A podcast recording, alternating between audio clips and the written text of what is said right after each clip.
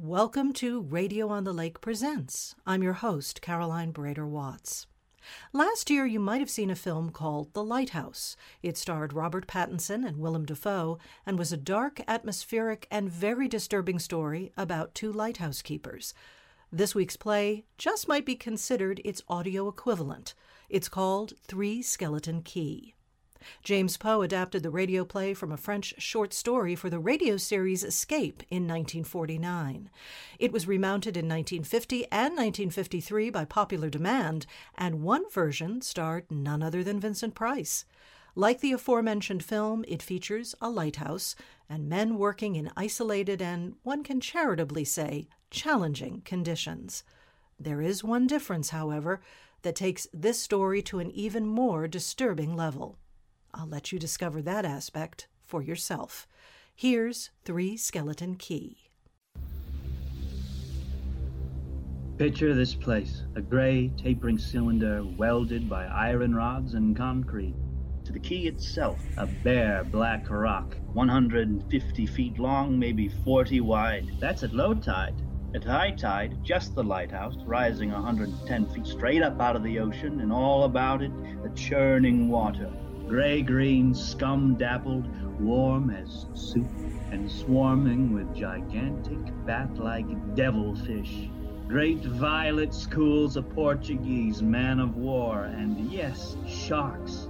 The big ones, the 15 footers. As if this weren't enough, there was a hot, dank, rotten smelling wind that came at us day and night off the jungle swamps of the mainland. Wind that had smelled the slow and frightful death that came one night to this bare black rock. Set in the base of the light was a watertight bronze door. And in you went, and up. Yes, up and up and round and round past the tanks of oil and the coils of rope, casks of whisks and racks of lanterns, sacks of spuds and cartons and cans, and up and up and up, round and round. Oh, over the light storeroom was a food storeroom. And over the food storeroom was the bunk room where the three of us slept. And over the bunk room was a living and cooking room. And over the living and cooking room was the light. She was a beauty. Big steel and bronze baby with a light gleaming through the glass walls all about, bounding blinding little beams off the big shiny reflectors, glittering and refracting through her lenses. The whole gigantic bulk of her balanced like a ballerina on the glistening steel axle of rotary mechanism. She was a sweetheart of a life. And at night, you'd lie there on the stone deck of the gallery with her revolving smoothly and quietly over your head, easing her bright white eye 360 degrees around the horizon. And you'd lie there watching to see that the feeders kept working, that everything ran right. And it wouldn't be bad. The other two fellows snoring in their sacks, two levels down. You'd smoke your pipe to kill the stink of the wind, and it wouldn't be bad about those other two. Louis and Auguste, what a pair. Louis, he was head man, was a big fellow from the Basque country. Black beard, little hard black eyes, and a pair of arms that I tell you, those arms were as big round as my legs. Yes. Head man he was, and what word he let go was law. A silent fellow. And although I spent my first two weeks trying to strike up a real conversation, the most I could ever get out of him was, John, I took up this profession because I don't like people. They'd want to talk too much. It's quiet work, light tending. Let's keep it that way. You, you're getting to be as bad as Auguste. I thought maybe for once they'd send me somebody who could keep his mouth shut. That was Louis. When he accused me of being like Auguste, I quieted down because Auguste was the talkiest man I'd ever met. The talkingest and the ugliest. He was hunchbacked, stood four feet high, had red hair and big blue eyes. It seems he'd been an actor in Paris. Yes, yes, indeed. Played in over 200 different productions, dear boy. At the Grand Guignol. Oh, but it was monstrous, horrible, the way they used to scare the audience. I, I, I was hated. Yes, yes, they used to throw things and hiss and bare their teeth at me. Finally, it got too bad, and I couldn't stand it any longer. I gave up the theater. My nerves, you understand. Yes, gave it up completely. I really did. Couldn't stand it any longer. It all started one morning at 2.30. I was on watch, lying on the cool stone deck, pulling on my pipe, staring out of the blackness, phosphorescent the combers and the big yellow stars. When out of the corner of my eye, I noticed something show up for a second. Something the light had touched, far off. There it was, three master, a big one, about a half mile off and coming down out north northwest, coming straight for us. Now you must understand, our light was where it was for a very good reason. Dangerous submerged reefs surrounded us and ships kept clear. But this one, this sailing vessel was coming straight on. I went over to the gallery door and yelled, Louis! Louis! What is it? Ship headed for the reef! Coming right up! I had the glasses out now. I couldn't read her name, but I could see her quite plainly all sails set, and the foam creaming away under her bow. Her beautiful lines. A Dutch ship, I guessed her. But why didn't she turn? Every time it passed, our light hit her with a glare of day. Ship? Where? North northwest. Light will touch her in a moment. Look at her. She just keeps coming on.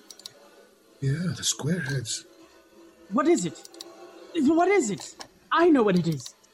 What? The Dutchman, the Flying Dutchman. We did a play about her once. Oh, what a performance. You ghastly galleons, hag ridden, curse ridden. Shut up, will you? She's turning. Yes. She's luffing. Yes. Sloppy way to come about. She's derelict, that's it. Derelict. Abandoned. Crew left it for some reason or other, but instead of sinking, she's gone on, running before every wind. She'll not run long. Not with those reefs to break her up. Beautiful ship. Now, why would men leave a beautiful ship like that? She didn't ram us. Caught some odd gust and went about. We watched her the rest of those black hours, heeling and rocking. Pushed and pulled by every stray wind, every freak current. Watched her until the dawn came. To the sea turned from black to a pearly gray. And on she came again, heading for us. We all had our glasses trained on her now. Auguste, and kill the light. Right, Chief? He doesn't look so good by daylight. I think she'll ground this time? What? I say, do you think she'll ground this time? This is impossible. Absolutely impossible. What? Here, take my glasses. They're better than yours. All right. What is it you're. I had to focus. And then my breath froze in my throat. The decks were swarming with a dark brown carpet that looked like a gigantic fungus, but undulating. And on the masts and yards, the guys and all were hundreds, no, thousands, no, mil, I don't know, an endless number of enormous rats. See them? Yes, I see them. Now we know why she's derelict. Yes, now we know. What are you two doing? Here, give me a look. Yes, give him the glasses. Take a good look, Chatterbox. Give you something to talk about. Still heading for us. Yes. If she's gonna turn, she better turn soon. Suppose she doesn't. You mean suppose she piles up on the key? It's low tide. Yes, yes it is. Where's all the conversation, Auguste? huh? You want the glasses again? Want another look? No, She's still coming on. go away. Turn, will ya? She's cracking up. Look, on the water, carpet. They're swimming. Those are ship's rats. No, but they're swimming for the rocks. The door below. It's open. Come on. And down we went, racing down the stairs, taking them three and four at a time. Scared? And you bet we were scared. Auguste, you get the windows. Maybe they can climb. We don't know. Right, Chief. But hurry, hurry. Look, see them? No. Oh, yes, I do. Up at the other end of the rock. Look at them. Millions. They smell us. Here they come. Close the door. Ken. Ken. It, it's stuck. Here, let me. Made it. that was close. One got in. Look, there. Get him! He was as big as a tomcat. Bigger. His eyes were wild and red, his teeth long and sharp and yellow. He went for us, starved and ravenous, and we fought. Believe me, I do not exaggerate. It was like fighting a panther. Got him. We better get aloft. As we ran up the winding staircase, we passed the tiny windows at the various levels, and at every one was a thick, raving, screaming curtain of brown fur. I was ahead of Louis, and I dreaded each successive level. Suppose they had found a way in. Look at them. You look at them. The air of the gallery was thick and fetid with the stink of them. The light was dim, brown, filtered through the crawling mass that swarmed over the glass all about us. We could not see the sky. Nothing, nothing but them. Their red eyes, their claws, their wriggling, hairy snouts, their teeth. The rats. They screamed and howled and threw themselves against the glass. They were starving, and we three, we stood very quietly, very, very quietly in the center of the glass room under our beautiful light, and we waited. What can we do? What can we do? Easy, old man. Take it easy. I, I can't. It won't do any good to stand here and shake. Anybody want a cigarette? Yes. Yes, I'll, I'll have one. Thank you. Good. Here's a light. They don't like fire, do they? Guess not. Give me another match. You don't like that much. Uh, turn the lights on. Rile them, Auguste. Uh, Give me some more matches. I'll strike them and strike them and strike them until they get scared and go away. They won't go away, not until Finish. Not until what? not until they've been fed. You can just take so much horror and then you get used to it. And they were interesting to watch, you know. They couldn't understand the glass. They could see us and they could rush at us, but that thin invisible barrier held them off, stopped them. From time to time, we caught a glimpse of the rocks below. More rats down there, swarming brown velvet in a bright tropical sunlight. And then the tide began to rise. If only it drowned some of them. Ship's rats don't drown. No, sir. You cannot drown one of them. They're all climbing up the tower. Bunch around us is getting thicker. Yeah. Say, what's the time? Quarter of six. We've got first watch, son. Right. Wake me at ten. I will. Come along, Auguste. It was getting dark. One side of the room was lit in a soft filtered red. Sunset through the rats. Ho ho. Very pretty. I set the weights, checked my fuel, and then lit the lamp. It caught them. lit them in their gigantic wriggling web of pale, hairless bellies, twitching red tails, bright eyes, and then I started the rotary motor. Light drove them mad as she swung slowly and smoothly about. It blinded them in a fierce, stabbing bar of light, moving continually about, ever turning, ever touching, ever moving around and around. And they, and stuttering, eyes flaming when they were struck by the light. A bright light moving and behind, on the dark side of the room, so close. So close I dared not turn my back. You cannot help turning your back when you're a room made of glass. On the dark side of the room, you could not see them, only their eyes. Thousands of points of blank red light, blinking and twinkling like the stars of hell. Louis relieved me at 10, but I didn't get much sleep that night. When I came up into the gallery early next morning, there stood Auguste. His back to me. He was bowing to the rats, waving his arms and making a speech. I'm going to play once again the magnificent role which made me the toast of the Paris Theater. I stood, staring at him, horror struck. But he didn't notice me. The man had gone mad. He kept turning, telling his stories to all the rats, leaving no one out. Auguste! Auguste! Another one. A latecomer. Uh, take a seat on the aisle, dear patron. Auguste, stop it! And move over there. Let the gentleman be seated. He went on, bowing and scraping to the rats, his big blue eyes rolling and winking. I grabbed him by the arm, slapped his face. A few hours later, he came back up and caught Louis and me teasing the rats. Yes, sounds horrible. It was fun. we would get right up against the glass and make faces at them. It drove them crazy. They would scratch away, trying to get at our eyes. And Louis was even cuter about it. He'd pull a piece of bread out of his pocket and press it against the glass. The rats would scramble into a solid ball, biting each other, dustering like grapes. And from time to time, a whole knot of them would slip and fall the 110 feet to the surf below. Look at the sharks! They're eating them. Yes, the sharks are our friends. Here, here, I'll get another bunch together. Here, my beauties, that's it. Kill each other. there they go! Auguste joined in too. Oh, very ingenious Auguste. He learned that if he spread eagle himself across the glass, he, they'd bunch and bundle against his figure, and then he'd leap back.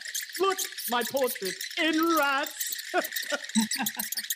It went on all day. And then I was lying in bed. It was about midnight. I was very tired, and I was just beginning to fall off to sleep when I became conscious of a new sound. Couldn't figure it at first. Got up, lit the lamp, and went to the window. Even as I looked at it, I saw one of the panes begin to sag in. They'd eaten the wood away. Louis! Louis, come quick! They found a way in. I held the glass with my hand. Now, they were all going crazy, and assured of the success of this maneuver, they were all nibbling away at the wood. Louis ran below and then returned with a large sheet of tin. We split it against the window and hammered it into place. Even as we did so, we felt the heavy body studding against the other side as the window gave way. That ought to hold. If it doesn't, we're done for. Rats can't eat tin? No, they can't. What was that? I don't know. It came from below. The storeroom window. They're in. They're swarming up the stairs. Drop the trap. Right. Two of them got in. Let's go after them. We didn't have to go after them. They came at us. I leaped to one side and grabbed a marlin spikes, swung and smashed one in midair. I whirled to see Louis with the other.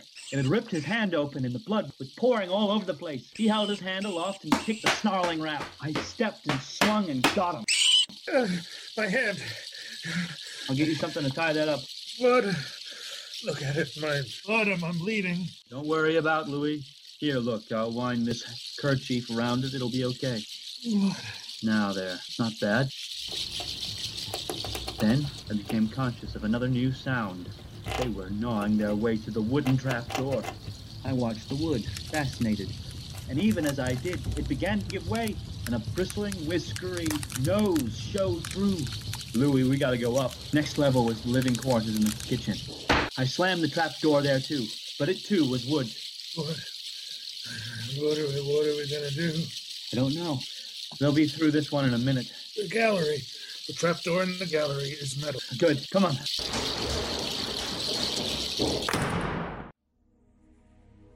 We made it. We lay across the trap door, exhausted, while below us the rats took over the entire tower. I could hear them howling and fighting over our food supply, our water, our leather. And all about us, the others screamed and glared in at us, swayed in a tangled mass, hypnotized by the ever turning light.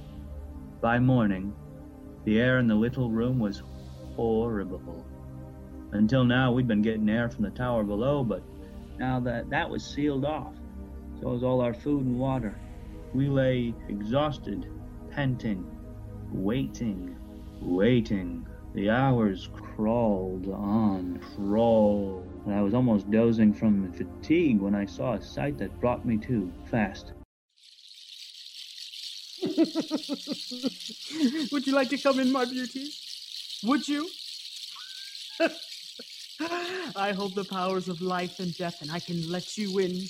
Auguste was standing by the glass, and in one hand he held a wrench.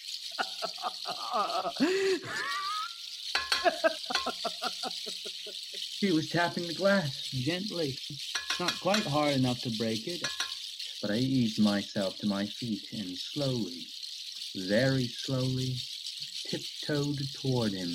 All I have to do is just tap a little harder.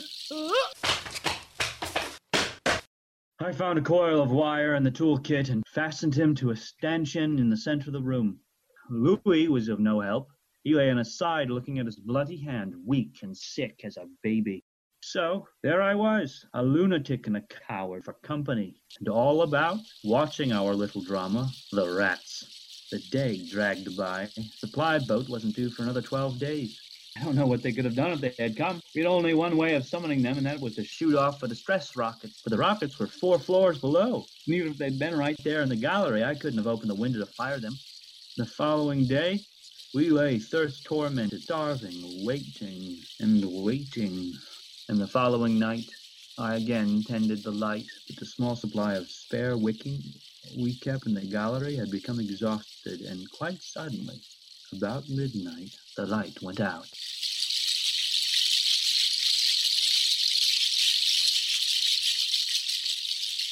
Nothing I could do. Nothing. Below, it had grown quiet. They cleaned us out. And now they too were waiting. All waiting. And then the rats, quite suddenly, was silent. And then I heard it. And then I saw the sky and the stars. The rats were gone. I went to the glass. Out there in the water, a small freighter, a banana boat, showing a few lights, came softly and innocently at them. The light was out, they didn't know. I wanted to open the windows and call out to them, to warn them somehow, but I was afraid. What if, what if the rats were hiding from me, tricking me? So I waited. She grounded very softly on the reef, not 200 yards from the key. Grounded so gently that the man playing the cornet didn't even stop playing. They tried washing her back off. I, I could have told them to save their fuel. The tide was rising, would have floated her free. And I waited. That's all. That's the story. The sun came up, and there wasn't a rat on the whole key. Every last one of that terrible army had left us, gone back to sea on their new ship. Auguste. Insane asylum. he never recovered. Louis?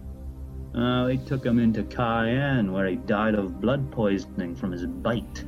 Life in the lights isn't bad. But sometimes when I see a strange vessel approaching, I get a little nervous, sure. Somewhere on the seas, a little banana boat without a crew. That is, without a human crew.